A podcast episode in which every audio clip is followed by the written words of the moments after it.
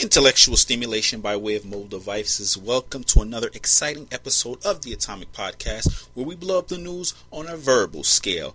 I'm your host, Eves the Cannon Sannon, and my heterosexual life mate, my co host, is on assignment again.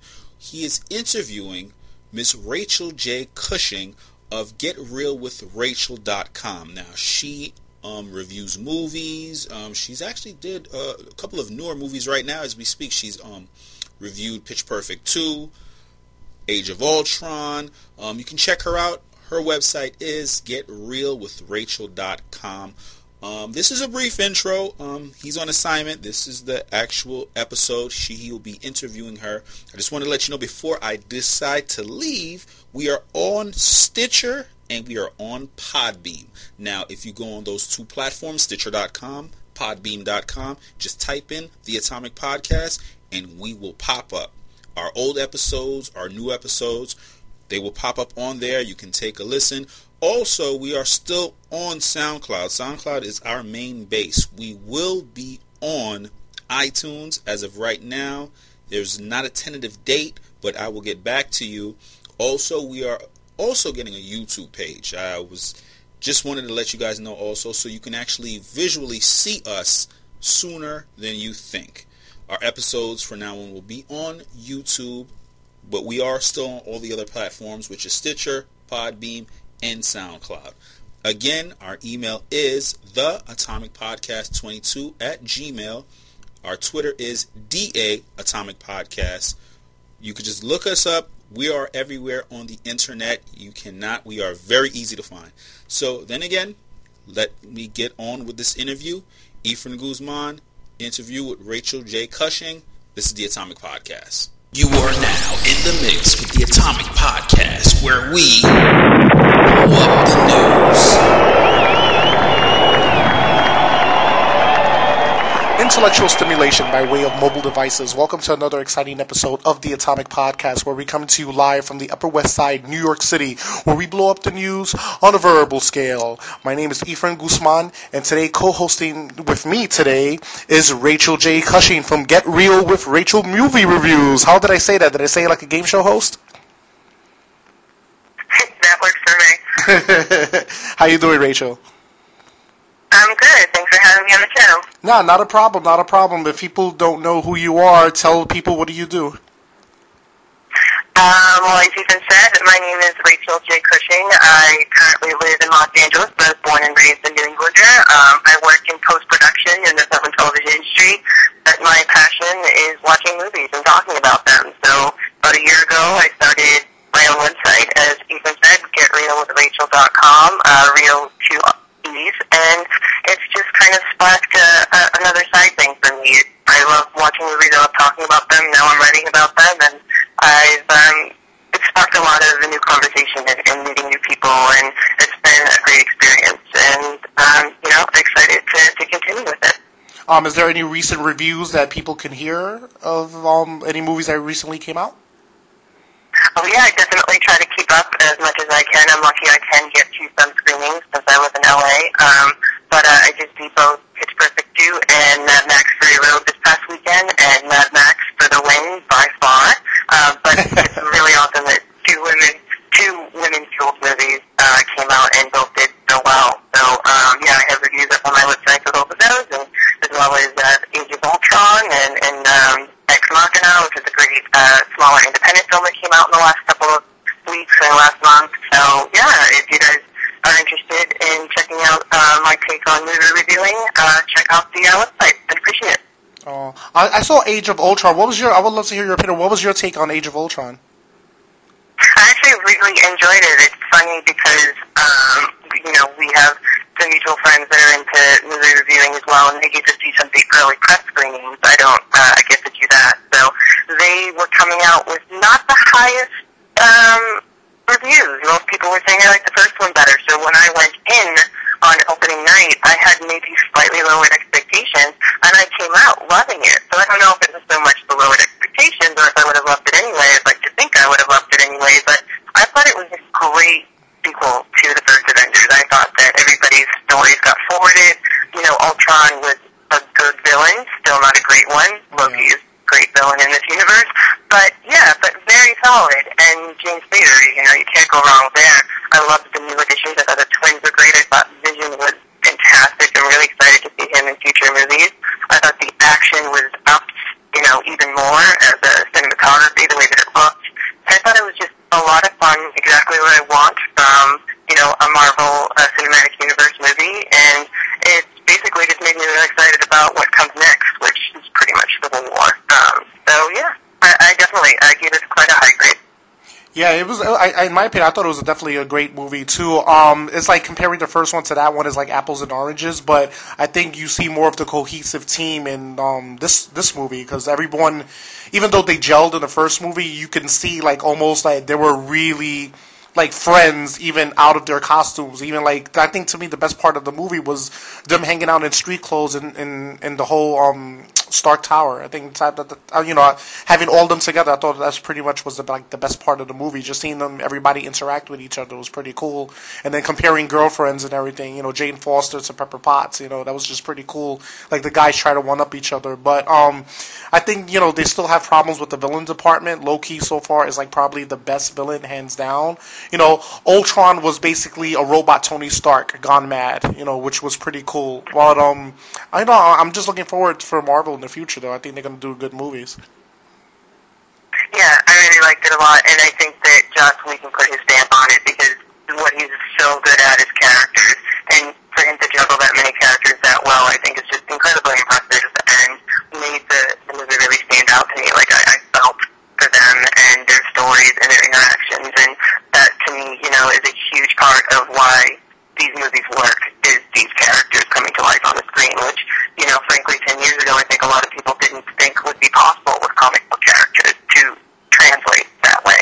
And they have. We've, it, the MCU has proven that they can do it incredibly well, and I thought Age of Ultron just, you know, proved it once again. Yeah, definitely, definitely. Um, you before I get into like Marvel and DC and everything, um, um, I, I recently saw Pitch Perfect 2. I thought it was a great movie, and I was shocked that it beat um Mad Max in the box office. Um, what do you think? What's your opinion on like why did you think Pitch Perfect 2 beat Mad Max, even though they're two different movies? But what what do you think? People just wanted to see a musical movie more than they did an action movie, or what's your take on that? Generally the audience is broader for something like Pitch Perfect 2. You know, it's rated PG, PG-13 possibly. So, I mean, right there you have an entire crowd of few movie viewers that won't be going to see Mad Max, you know, the, the preteens and the preteens and whatnot. Um, also, Pitch Perfect 1 was such a sleeper hit. Like, it just, nobody saw it coming and it exploded. And so the anticipation for the sequel just a couple of years later was huge, and all those people that remember the first one, you know, were were um, waiting in lines to to see this one. Whereas Mad Max, I mean, the last movie was what thirty years ago. Yeah. I think there was a lot of we don't know about this, and it's a little bit more of a niche kind of a movie. It's it's almost hard to describe, and that's what I think really cool about it. Because if you see it, it's not exactly what you were expecting. There's actually much more story to it than I was expecting, and you know, phenomenal acting, and the look of it is, is just incredible. So I think that, you know, Mad Max will probably do better box office than anybody would have guessed, say, six months ago. It's still not going to reach the broad audience that a movie like Pitch Perfect 2 would reach. Just, you know, I'm just picturing all those, you know, young preteen girls who fell in love with the first one who are going to be going multiple times to see this one. I personally didn't like the second one nearly as much as I liked the first one. I think some of the magic is gone because everything is bigger and bolder and, you know, it was kind of the surprise of the original didn't exist in this one, and I think that that made for a different kind of movie-going experience for me anyway, but still enjoyed it, and um, most people I know who came out of the theater were ready to go see it again, so it's going to continue raking in the money, I'm sure. Yeah, I just found it kind of similar to the first one, almost like not like the Hangover like effect, where like the Hangover one and the Hangover two were pretty much like the same movie, but Hailee Steinfeld's coming in is also almost like taking the place of Anna Kendrick, and then the whole legacy thing.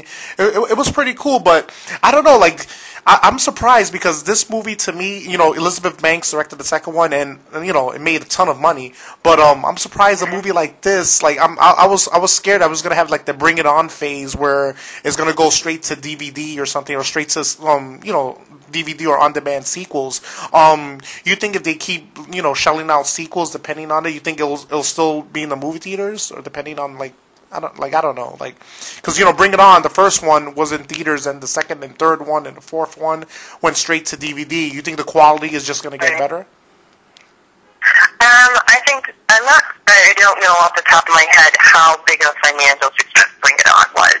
I know that it it's something of a cult movie now. Yeah. But I don't know that it, when it was in theaters, it warranted a second in theater movie. Whereas Pitch Perfect pretty much came out of nowhere, and made so much more money than anybody anticipated Yeah. and garnered such attention that the studio threw everything it had at creating the sequel. And now that the sequel has such a huge opening this weekend and stands to continue to do well um, as kind of programming to some of the things that are coming up, there I think is a very good chance that a third movie would make it into theaters. Um, and just be, because of the, the immense, not just the immense popularity of people talking about it and loving it, but paying to go see it and making money. I think money is the, the kind of key in that one. I don't necessarily believe that On, the original one, made so much money in the theater to warrant um, doing a second one or third one uh, for the theater. Sure. I, I think you're right. I, like I don't really have like the facts and numbers ahead of me, but you know times were different then. But I think yeah, I think you're right. I, I didn't think it did that much, as much as Pitch, you know Pitch Perfect, the first one. You're definitely right about that. Um, did you manage to catch you know getting into what we're going to talk about like the whole DC and Marvel aspect? Did you see the Flash finale? Yes, I did last night. Um, the Flash is actually one of the very few television shows that I make sure that I watch the night of. I mean, in this era of DVR and Oh, you know, and surprise, whatnot, you we all record and watch on the weekend.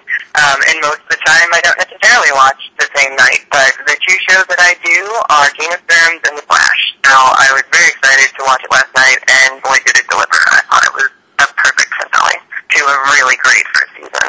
Yeah, like you know, like you know, I had my apprehensions like watching the first episode. All right, like you know, at first when I first seen the first episode of Flash, I'm like, all right, they're making it like Spider Man now. You know, like where you know he's talking to the audience, and it's basically almost like the whole Peter Parker spiel in the first Sony Tony, Tobey Maguire Spider Man. You know, but it makes it relatable because you know he's like an ordinary guy, you know, who gets these powers, and it's almost like you know you're rooting for him. And you know, the first season, I thought you know, I'm going on for the whole from the first episode all the way on. You know, like you really get to know the character of Barry. If you're not familiar with Barry, you get to know his, you know, the family. You get to, you know, get to know his friends, and you know, the whole dynamic where you know he's a superhero, but you know he's just coming, you know, owning his powers is coming to his own, and you know the whole friendship and aspect of the whole Flash from episode to episode. You know, the villain of the week, but you know you learn more about him. You know more about the father, and you know, um, um Joe West and Iris West. You get to know like the family dynamic. Um, as the as the as the season as a whole, how did you you know rate it from like the first episode all the way to now to the last season finale? How did you how what did you what's what's your take on it? It was actually really impressive to me. Um, I think that with, we're living in an era where television, the cable shows are sort of outstripping the network shows Yeah. in in a lot of ways because they can break a lot of rules that network shows can't, but also because they don't have 22 episode seasons or 24 episode seasons, and you can do a little bit more with a little bit less, I guess is my point. You don't have what is often referred to as filler episodes.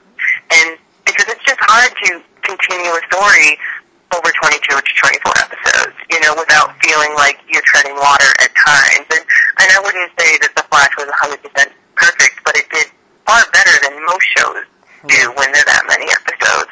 And for me, I think the bottom line is characterization. I think that that is one of my main points for any superhero television show or movie is if the character is right, if the actor is right, if the tone of the character and the depiction of the character is right, then a lot of the other stuff can be forgiven a little bit. You know, little glitches in the story or, or you know, issues with sometimes the one of the week is not the best way to go. But a lot of that is forgivable, forgivable because you've come to love the character so much. And Grant Gustin, from his very first scene, just embodied Barry Allen in the Flash in such an exuberant way that, it, it, like, this guy was a find. I think he's had like tiny arc on Glee beforehand, but he's something else, and he is the heart of that show. And then on top of that, the creators surrounded him with really good supporting characters. I wasn't necessarily on the bandwagon with Iris at first, but over the course of the season, I think that they sort of corrected that, and by the end, I was on board with that. Thank God that uh, t- uh, Dr. Wells and that whole storyline was fantastic.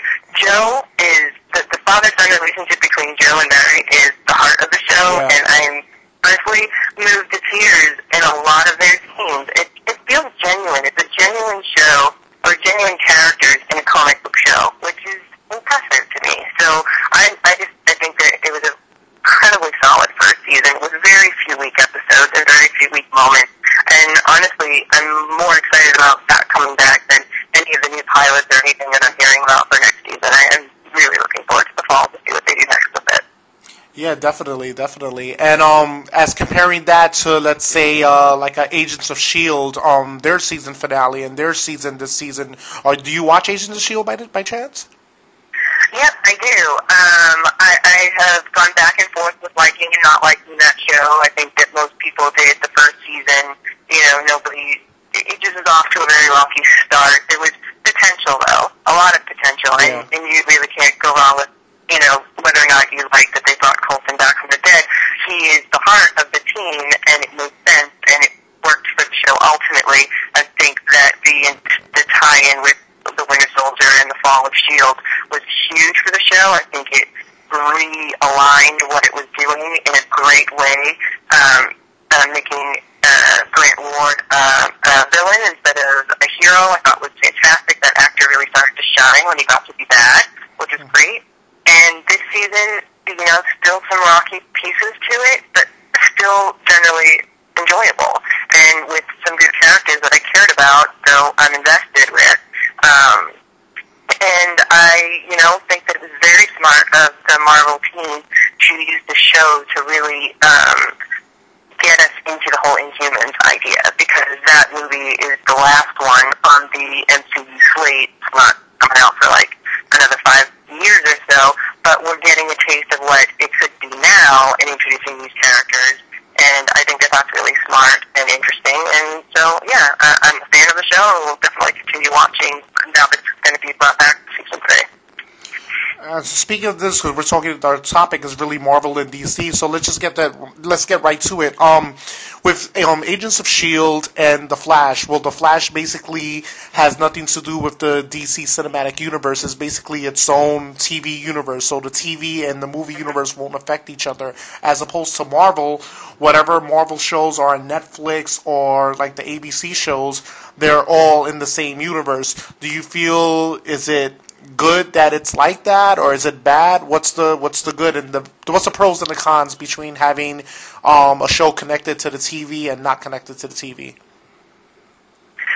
The well, the MCU has done a really great job with it so far, so I don't hate it. It's Okay. very interesting that the, the, the both Daredevil and um, Agents of Shield, and to a lesser extent um, Agent Carter as well, is all a part of it. So there, there's I like the idea of world building and the small connections that can be made, and the domino effect of what happens in one happens in something else. It makes it daunting though, because if you there's this feeling that if you don't watch all aspects of it, then maybe you're going to miss out on a piece of it. But I think it's hard, you know, for everybody across the country and across the world to catch every episode and every movie of all of this stuff. That's it's a lot to consume, and I, I wouldn't want people to feel left out. So I sort of understand DC deciding to do it the other way, you know, and let people pick and choose the aspects they want to watch and not feel like they have to. And I'm not saying you do have to with the MCU, but it does. There's this nagging feeling that if you don't, then maybe you should be. What are you missing? So, um, and, and generally speaking, too, we all know that Marvel has beat DC to the punch with all of this stuff. So whatever DC does, they're working off of what's already been done and trying to decide what parts of what Marvel has done they should emulate and what parts of it they should, you know, forge their own path with. So I think that both make sense in their own way. And honestly, I don't necessarily prefer one over the other. I think I'm actually very curious, as much of a lover of the Flash, the TV show, as I am.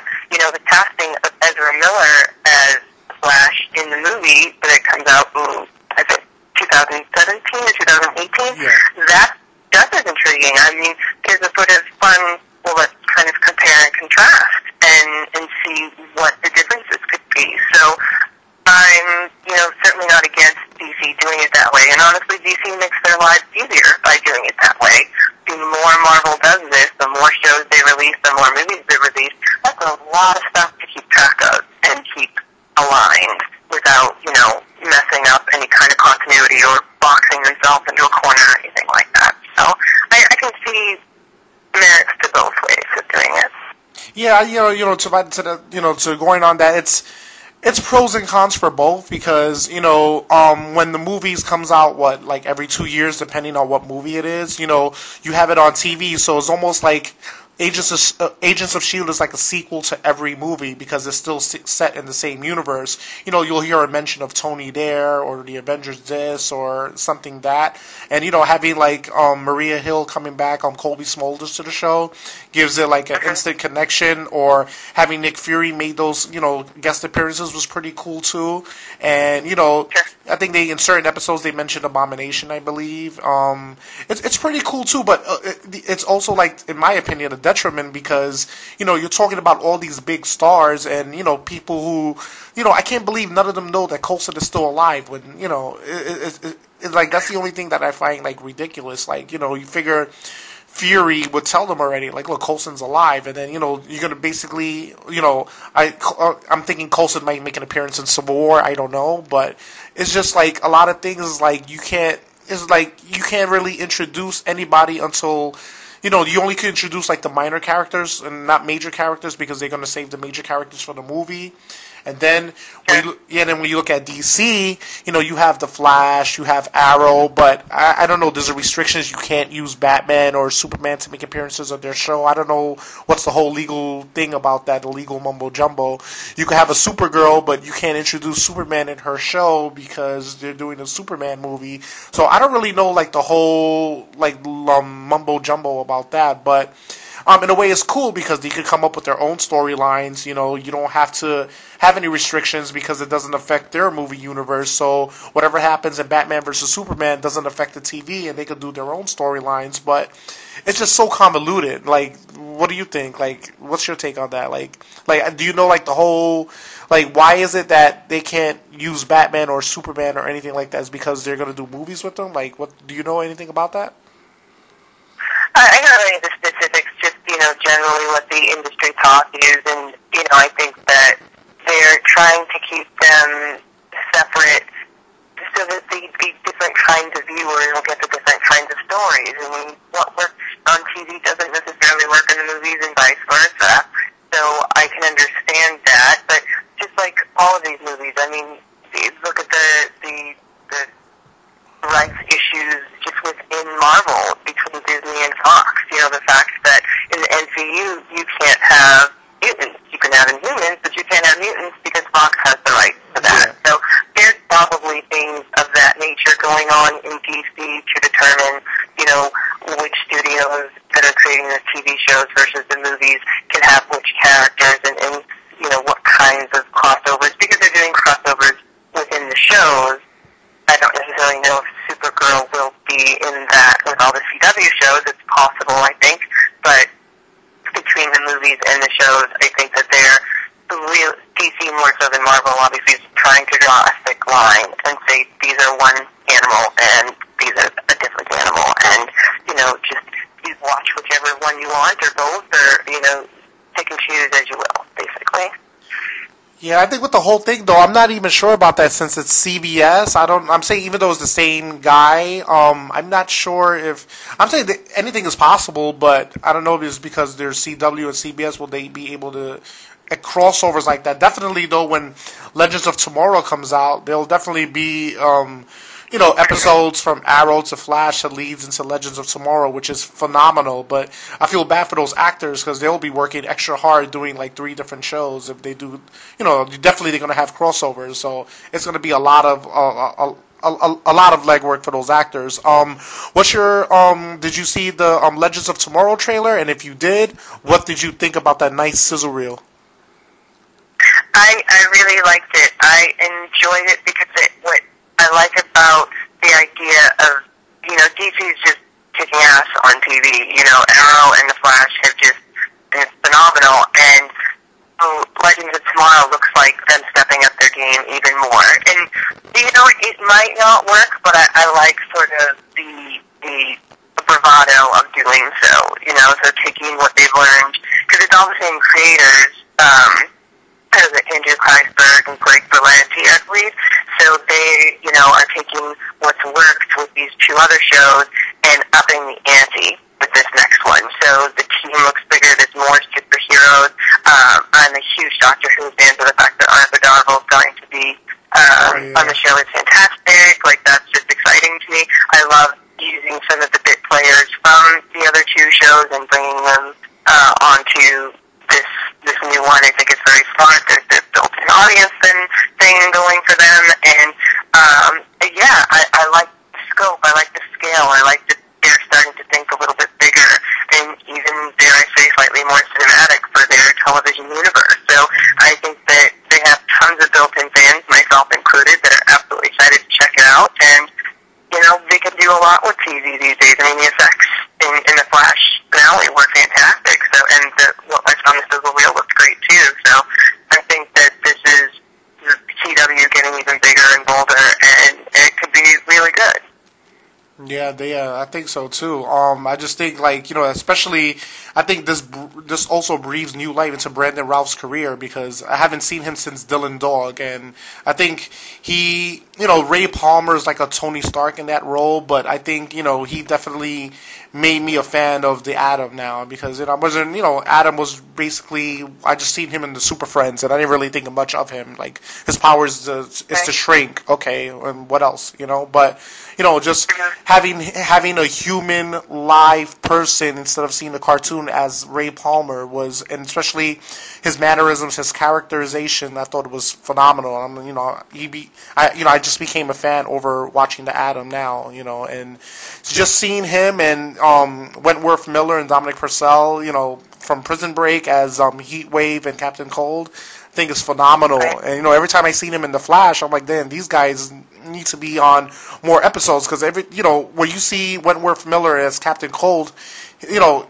His presence alone, like he could, he could carry the show, and you could, you know, you you already know that this guy is mainstream, and you know, I just I you know, I don't, I'm not familiar with like the, I, I just don't know how the heroes and villains are going to come together. I'm I'm definitely interested in seeing how that happens, but um, especially with Hawkgirl in this now and the whole um, mm-hmm. um, Eobard Thawne and Harrison Wells. There's it's, it's so much going on in DC. I just can't wait to see how the story transpires. Yeah, definitely. They they they have a lot to juggle, but you know they've succeeded this far, and I like that they're being bold and you know are going to take the next step up with doing this sort of team aspect with a bigger threat in the villains and and everything else. So um, I, I, I just think that they're rolling things out in the exact right way with this universe. Um, and, you know, definitely, like I said, very excited about it. Yeah. Um, what did you think about um, Agent Carter, the first season? Um, super excited that it's coming back. Yeah. Agent Carter, it, it's, it was a little more dense story-wise than Agents of S.H.I.E.L.D. and, and some of the DC shows, mm-hmm. but much like Grant Gustin for me as the Flash, Hayley Atwell is just phenomenal. Yeah. She just pops off the screen. She's relatable, but she kicks ass. She's just such an interesting actress, and and I'm just immediately invested in her. I thought she was great in Captain America: The First Avenger, and I love that they decided to do a period show and surround it um, around this this female character who is just so multi-layered and so interesting, and, and they really again filled out the rest of the cast really interestingly. Um, love, love, love Jarvis and you know the guys at the precinct, and it just it was a different feel for a Marvel show, and I know it didn't you know get fantastic ratings, but I'm glad that Marvel and ABC believe in it enough to bring it back for the second season. Um, and yeah, I, I was a big fan of it really, and it worked really well with that sort of mini series feel rather than a full fledged twenty some odd episode season. Um, it, it fit really well in the number of episodes that they had. So. Yeah. So I thought so far it's good. Um, I love Dottie on that show. I thought she was great. Um, Yeah. Hayley Atwell, you know, she just Hayley Atwell comes in the screen. She just lights up, lights up the screen. Her big infectious smile and you know her accent, everything, everything. Her, you know, she's a female James Bond. Like, and she's tough. You know, she's not the. You know, I, what I love about it is, you know, they have strong female characters. She's not the damsel in distress that needs help from a man. You know, she she's you know, she's just an army of one, and you know, she's tough. She can handle herself, and you know, she's vulnerable. And her losing Steve Rogers, you know, that definitely had an impact on her. And she just trying to, you know, even though they weren't in a relationship or anything like that, but you know, she really felt for him, you know, and you know, I think that made her the woman who she ended up becoming to be. And you know, I, I'm looking forward for season two. Um, I'm not sure if um, I forgot the actor's name at the moment, but um, um, the Howard Stark character. I wonder if he's going to be in the movie because I think he's in the show Preacher. So I'm I'm not sure if he's coming back, but I definitely would love to see him back because I thought he was excellent. Do you? I've, I've, Yeah, Dominic Cooper. Yes, yeah, I- yes, I think yes. That he, he, yeah, he's he's. It, it's so interesting to see, you know, the, a character um, that we know is Tony Stark's father being played by a different actor and the mannerisms and how those two actors Yes. sort of work off of it. And I think that is that. Um, but yeah, you know, it, it all depends on you know the, the, the different studios. Um, and who's creating the, the new show Preacher versus this one? I mean, they the one thing about Agent Carter is it's not um, a fall show, so there's still you know certainly room in the schedule, but it'll be whether or not you know a deal can be made between the studios for that. Um, but I certainly hope so because he, he brings like a real nice spark and a fun you know energy when he popped up last season and when he was in uh, the first Adventure as well. Yeah. Oh, and also, I, oh, I, I can't believe I forgot to mention this. Um, did you see the whole season of Daredevil? And if you did, what did you think? Oh yes, I watched it over Yes. two days. I think I watched six episodes in a row, followed by seven episodes in a row. Um, I think I did the it- same it thing was, too. Yeah, it was incredible. It was just proof that Marvel is not a one-trick pony, which I think a lot of people are, are slightly worried about. You know, they do one thing great, which is this sort of, you know, more of a fun, energetic, brighter version of a comic book movie, say, compared to something that Nolan did with the Dark Knight trilogy. Um, and so it was great to see Drew Goddard and co come in with Daredevil and take the Marvel universe and do something really dark and gritty and interesting and grounded. And um, perfect 13 episodes was perfect because it gave such a great arc to just about every character, and not to mention the second best villain that Marvel has produced so far with Wilson Fisk. Yeah. And I know that that a little unfair to compare him to the movie villains because movies are two, two and a half hours long, and they got 13 episodes, but they did it right over those 13 episodes, and he was just such a multi-layered, interesting, crazy, but somewhat understandable villain, and um, the the build-up for that was just it was top notch. And again, acting and the casting, Marvel just knocked it out of the park in their shows and in their movies, all across the show, and it just opened up another avenue for them. And they're going to continue with you know Jessica Jones and, and um, Cage and Iron Fist, and that's it's just another avenue that they're they're doing right, and that's just impressive, incredibly impressive to me. But yes, highly recommend Daredevil to anybody that really likes sort of the down and gritty aspect of superhero television or movies, but also it still maintains the fact that it's a superhero movie or show, and it's um, got that still has the humor, still has the punch and the action and all of that, but it you know brings something new that we hadn't seen in a Marvel uh, movie or TV show yet. So amazing. Yeah, I know. I thought um, um Vincent D'Onofrio was excellent. I mean, excellent. Like everything he does, like it's golden. Like you know, he was he was amazing. Charlie Cox and um um, Elden Henson, they were all great in that in that show. Charlie Cox, like he surprised me. I was like, this guy looks more like a Peter Parker than a Matt Murdock. But then seeing him, that it took all those, you know, I was like looking at him, I was like, he could have been a good Peter Parker. But seeing him act as, you know, Matt Murdock, you know, the only interpretation I had of him was Rex um, Rex Smith from the um, TV version of Matt Murdock, and you know the cartoon the cartoon of Matt Murdock. But um, I just I just fell in love with him. Just you know his acting and you know his his stoicness and you know he he looked he played the part excellently and um the girl from um True Blood. Oh my God, her name just slips my mind. Uh, Deborah Ann yeah, Woll. Deborah Ann Woll. Yes, she had that perfect, you know, vulnerabilism, and then you know, she, there's there's a darkness to her, like the way she, you know, portrayed her character. There's such a darkness to her. You know, there's a huge backstory to her when they get down to season two that it's gonna be so good. But um, everybody, every, everybody in the cast was great. I have no complaints about it. The only complaint about it that it finished too fast. That's the only thing about um, Netflix. The binge watching is just so addicting. It's like you know you want to watch one and you want to savor it, but it's like you watch one and you know you have all the twelve other episodes there. You want to watch it all back to back to back to back.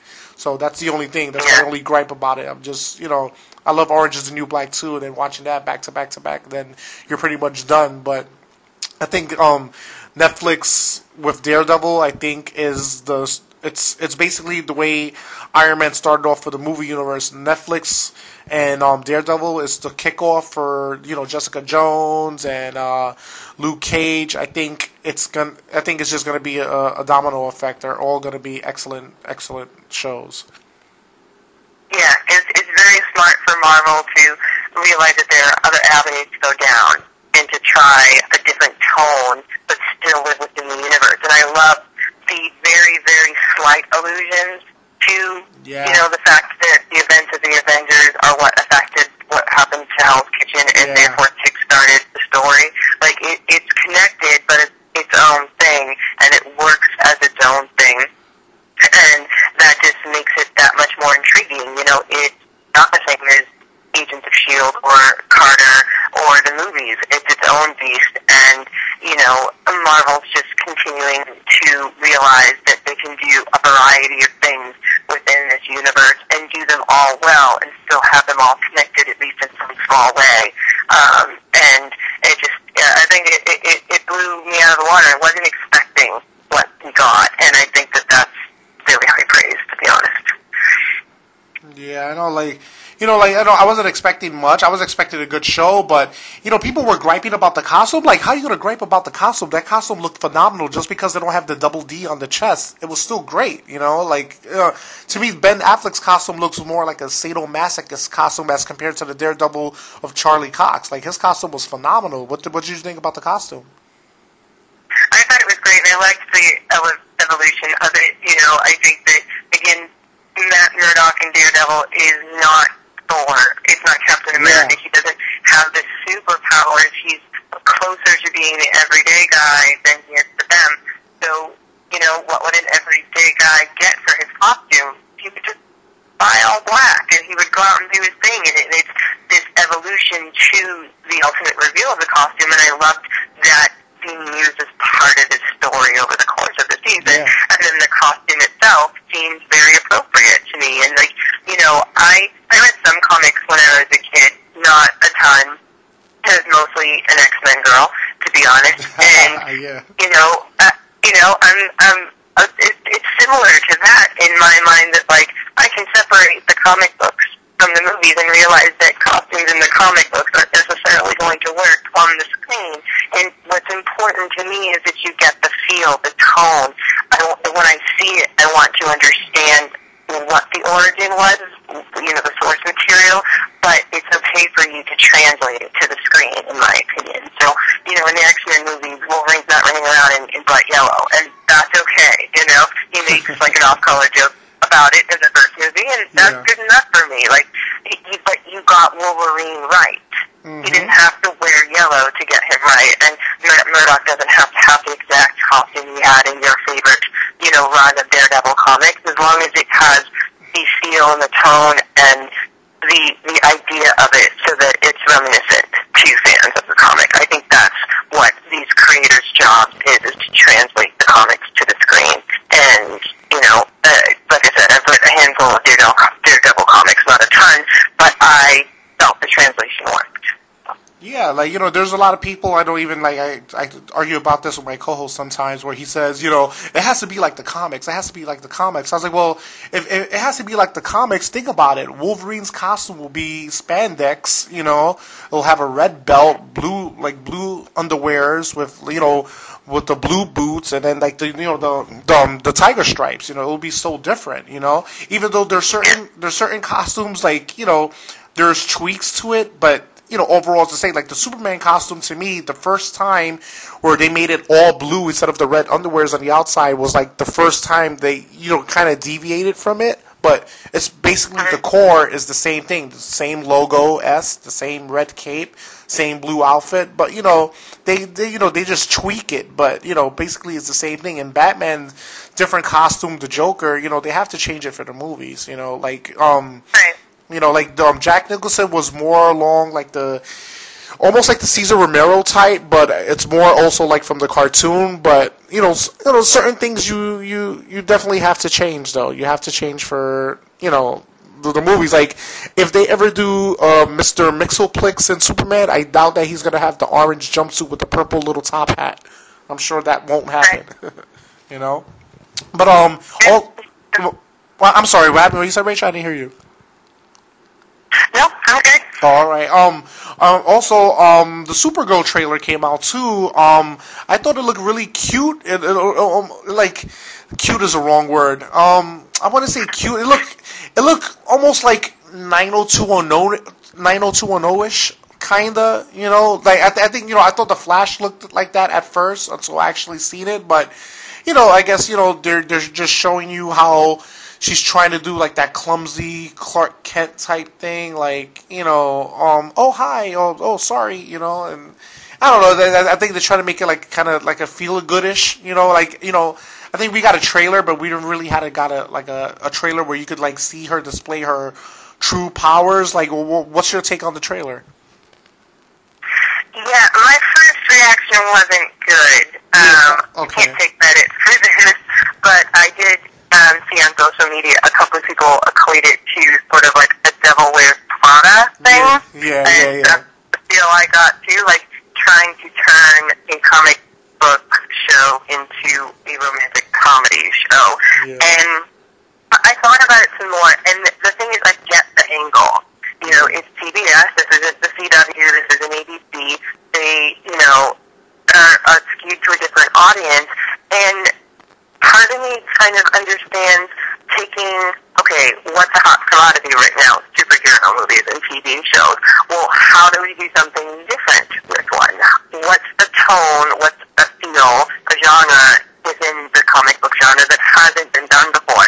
And this really kind of cutesy, female-centric, romantic comedy feel inside a superhero story hasn't been done yet in television. I don't believe, or certainly not in the last, you know, incarnation of, of comic books being brought to the screen. So I, that's kind of what I think that they're going for. They're going after a different audience than say Daredevil is, um, and I'm not that audience. So it's hard for me. I mean, I'm a girl, but I'm a, a really nerdy girl, and I like action, and I, and I like comic books. So I kind of, you know, veer towards the the more realistic, the more fun, the more you know action packed kind of stuff. I don't really need a girly girl comic book show.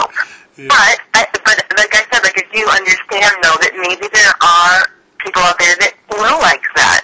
And like you said too, all we've seen is the sizzle trailer, so it's entirely possible that they've been marketed that way, but that there will be more fleshed out when the series actually starts.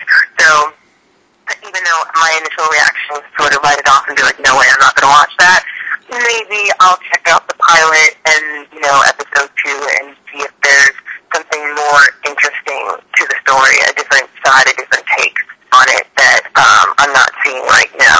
But yeah, it's not really my cup of tea. Yeah, it was, it was sort of reminiscent of the Birds of Prey. I remember. I don't know if you remember that show when it was on Channel Eleven, which was like the, the um, um, Batman's daughter. Did you did you see that show? It was only on for I think thirteen episodes. It was on, but it was sort of like. Yeah, I recognize the title, but yeah. It was sort of reminiscent like that, but you know, it's only a trailer. Like you know, like you said, I'm sure I'll raise judgment once I see the first episode. But I'm, I, I thought the costume was phenomenal. I just like the whole different where it doesn't have the the the S is not yellow and it's just like a, a darker tone to it. And you know, I'm I'm just kind of curious. Or I'm just I'm I'm, I'm just curious, or, or if Superman's gonna be in it, or are they gonna hint at an actor being Superman in it? Like if you're having a Supergirl movie and not have like Superman christen her almost like it's just like okay they're in the same universe. I don't even know. I'm not familiar with Supergirl, so I don't know if she's in Metropolis or anything like that. But it's just kind of not believable if you know Clark Superman does not show up at least one episode. You know that's that's the thing that you know it, it's gonna bother me. Like you know he's got to show up at least one time to you know help his cousin out or something. Yeah, the, the the trailer sort of alluded to some crossover, like Jimmy Olsen is going to be in Yeah. the show, or at least is for a piece of it, and talks about Cello and and you know that kind of thing. So I don't know. I feel like that they'll find their way around that as best as they can within the rules, the, the contract negotiations, the various things that they have to deal with to work with that. And I should also say that, like, you know, yay for a, a TV comic book show featuring a female, Yes. you know, superhero. Like that, that really should have been said up front.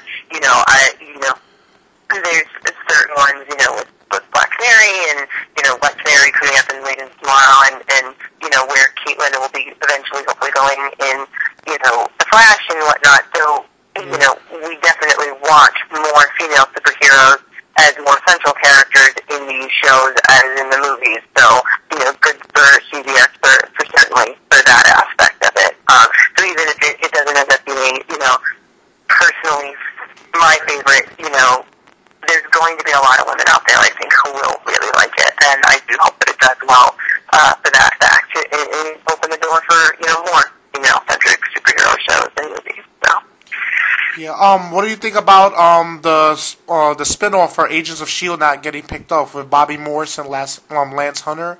What do you think about that not getting picked up?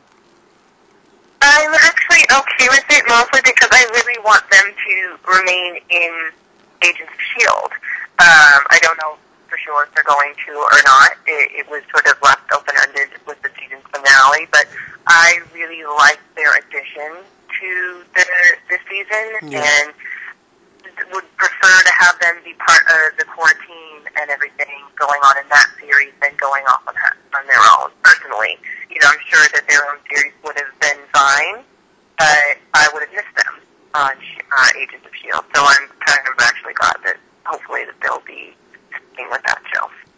Yeah, same here, same here. So, um, besides you know, besides discussing the Marvel DC, um, who do you think is ahead, and why do you think is ahead? Um, let me just start first. Um, so far, Marvel is definitely ahead. Um, DC, I, I want DC to pull through because you know whoever wins is the fans. We all win, but um, I don't know. There, I've I've always been a fan of Superman and Batman, but um, you know, I I always been a fan of Spider Man. Um, being introduced to Spider Man as an Amazing Friends when I was a child, watching it on NBC, then watching the Super Friends on Channel Eleven. Um, I don't know. I think I related more to Marvel because it was basically I lived in you know, I lived in Manhattan, I lived in Queens, and Spider Man was like from Queens, you know, instead of a fictional city like Metropolis or Central City or something like that. It was almost like these heroes are real because they they live in the real world per se, as as opposed to Batman, who was from Gotham City, which is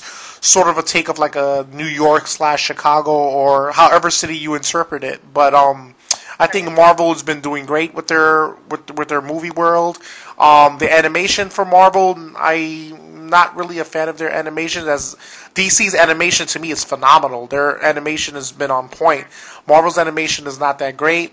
Um, the shows are pretty good. Agents of Shield really needs a lot of work, but you know, I think you know, I think you know, I think with, with the, the, the thing about you know the ratings go up when they have a movie crossover thing that's coming up, but I think Agents of Shield really needs to find its own identity. Like they, I think they've been doing that because they introduced the Inhumans, they introduced you know the whole Hydra thing. I thought Edward James Olmos' role was pretty good, but I thought you know he, he had a weak payoff. You know, you know, getting him off the show. But um, I don't know. I, and um, I think I think Marvel has the upper upper head, but um, DC with the t- television world is excellent.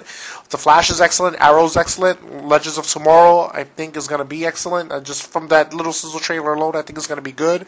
It's just the movies I'm worried about. Man of Steel was good. It was a good movie. Um, people were mad at the casualties about it, but I think I, I like I was telling my friend this if if superheroes were to fight in real life I think the destruction of even the Avengers, the, destruct, the destruction of what happened in Metropolis would actually happen. Buildings will fall, people will be upset. You know, um, Superman just got his powers. He's not worried about saving lives. He's just trying to get rid of this guy. You know, you know, he's just he's just became Superman at the end of the movie. So you know, you know, truth, justice, and the American way is out the window. He's just trying to like stop this um, Zod from going crazy. But um, yeah, but I, um, you know, I'm looking forward to both of them. Um, what what do you think? What's your take on the Marvel DC thing? Yeah, I think it's a little unfair to say one is winning and one is losing because they're okay. so very different from each other and at very different places.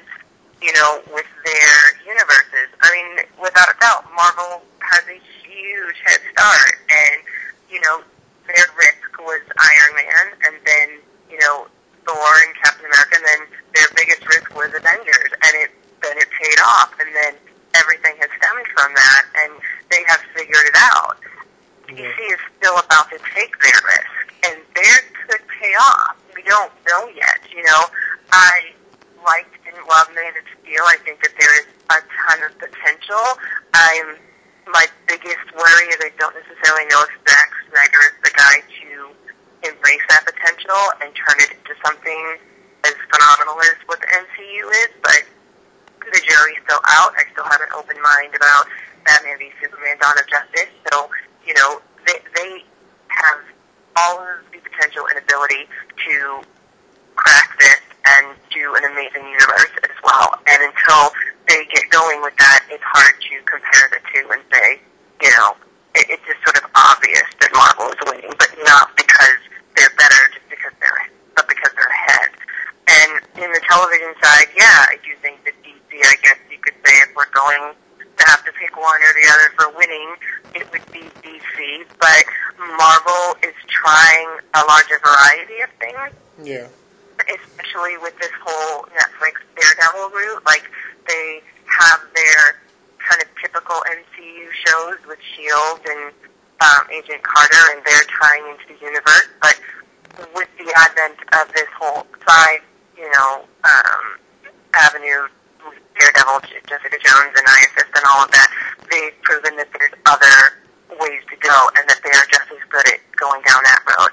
So they are showing that their abilities with that. And DC hopefully will too with Supergirl and, you know, the continuation of their Arrow Flash um, Legends of Tomorrow.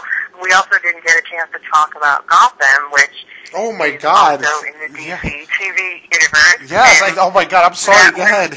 oh my God. Totally forgot about Gotham. It, you know, but it, it, it's another avenue. It's a, it's a completely set of a different set of people. With Bruno Heller, I believe, is the showrunner, and Yes. Fox. And it, I actually think, probably the most problematic of all the comic book TV shows. But like the rest of them, has really bright spots within it. And now that it's been picked up for another season, it might be able to course correct itself.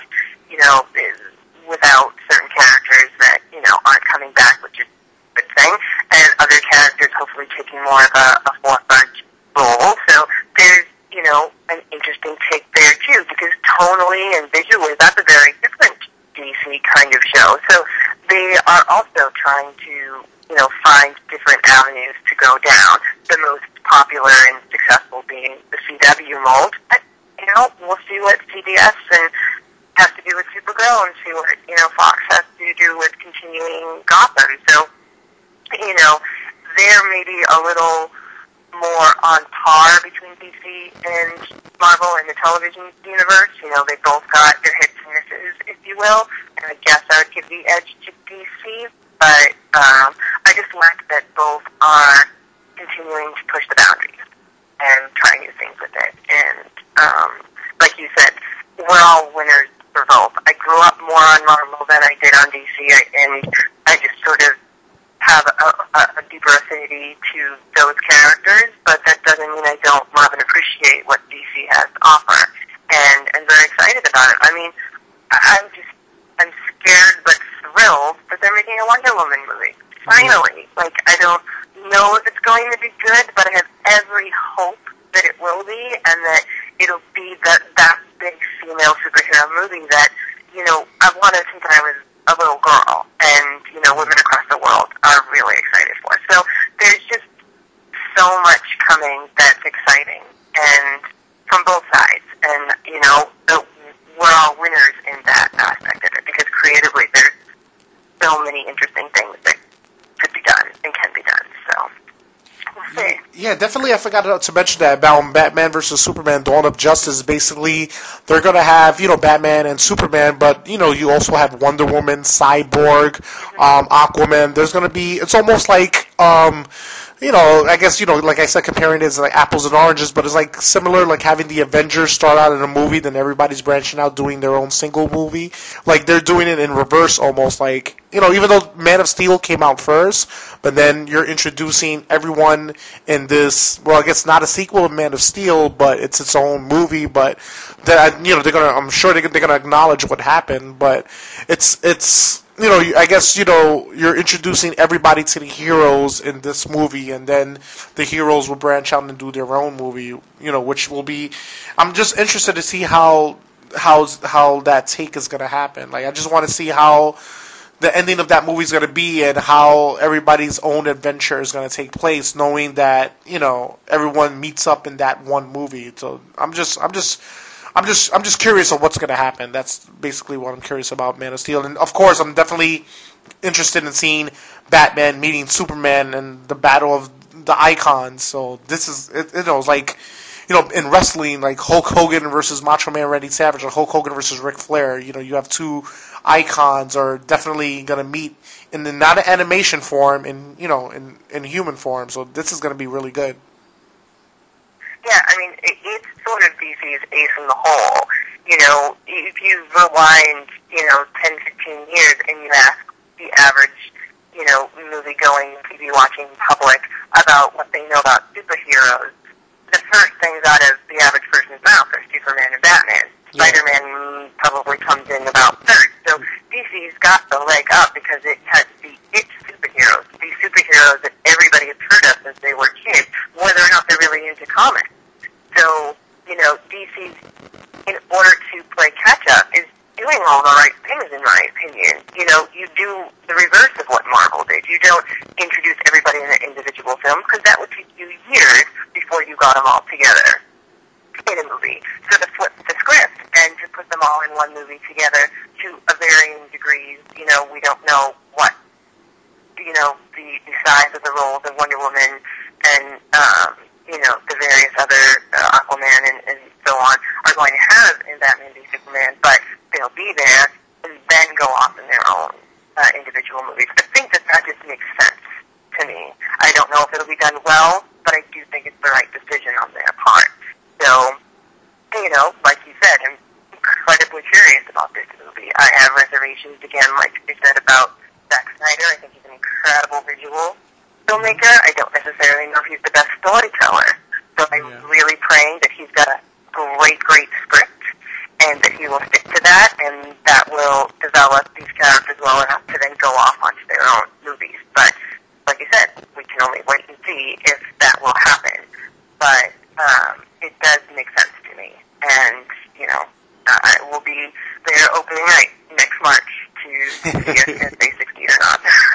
get your advance ticket screening or from the IMAX trailer or?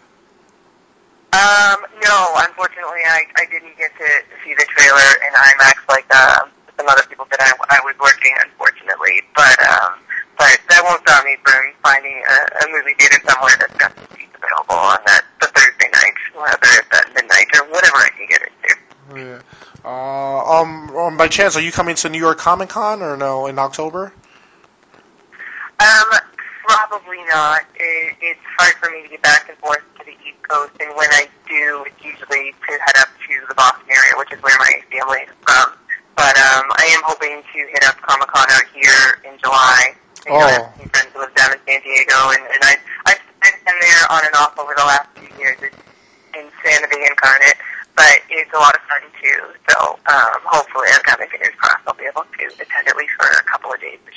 That must be. I, I've never been to the San Diego Comic Con. Is it that huge? Well, it looks huge. You know, in in television when they show it, it's that huge, right? You have to camp out. Yeah, it, it, it's huge. Huge isn't big enough of a word as to what it's become because it, it's so it's so um, it's so close to LA. So all the studios and everybody can just like bring all of their their top their big guns and their presentations and their actors and everything with them. And the you know the convention center can't hold it all anymore. So you know now all up and down that area of San Diego is taken over. All the restaurants, all the venues. I believe Petco Park is taken over. You know by one of the studios to to promote whatever it is they're promoting and everything else. So it's it's it's just like a ten ring circus, and it's insane. Um, but it's it's absolutely one of those bucket list things. I think that if you are if you consider yourself a nerd or a geek even to some small degree, that at some point in your life you should try to make it to San Diego Comic Con because it's sort of mecca when it comes to all of that. Yeah, I'm sure it blows the New York Comic Con out the water because we don't get as much news as you guys get in San Diego. You know, but I'm sure it's freaking phenomenal. Yeah. Uh, so um, that's it for today, guys. I hope you enjoyed the podcast. Um, me and Rachel talking about DC and Marvel. Um, Rachel, is there anything you want to plug away? Any social media? If anybody is interested in you or wants to get a hold of you or wants to hear your movie reviews, plug away. Yeah, um, guys, I'm on Facebook and Twitter, Rachel J. Cushing, and uh, my website is, again, getreelwithrachel.com, real with two E's. I have a Facebook page for that website as well, Get Reel with Rachel Movie Reviews on Facebook. Um, yeah, and please tweet me or comment on the reviews. I love interacting with people and continuing the discussion because that's what started it for me is talking about all of this and then I just started putting my thoughts down on paper and then onto the internet and, you know, to have response and then a discussion about it is, is what I love the most about the whole thing. So, you know, if you get a chance to check it out and let me know what you think, I'd, I'd absolutely love it. Yeah, thank you very much, Rachel, for being on the show today, and I hope everyone was intellectually stimulated by way of mobile devices. Have a good night, folks.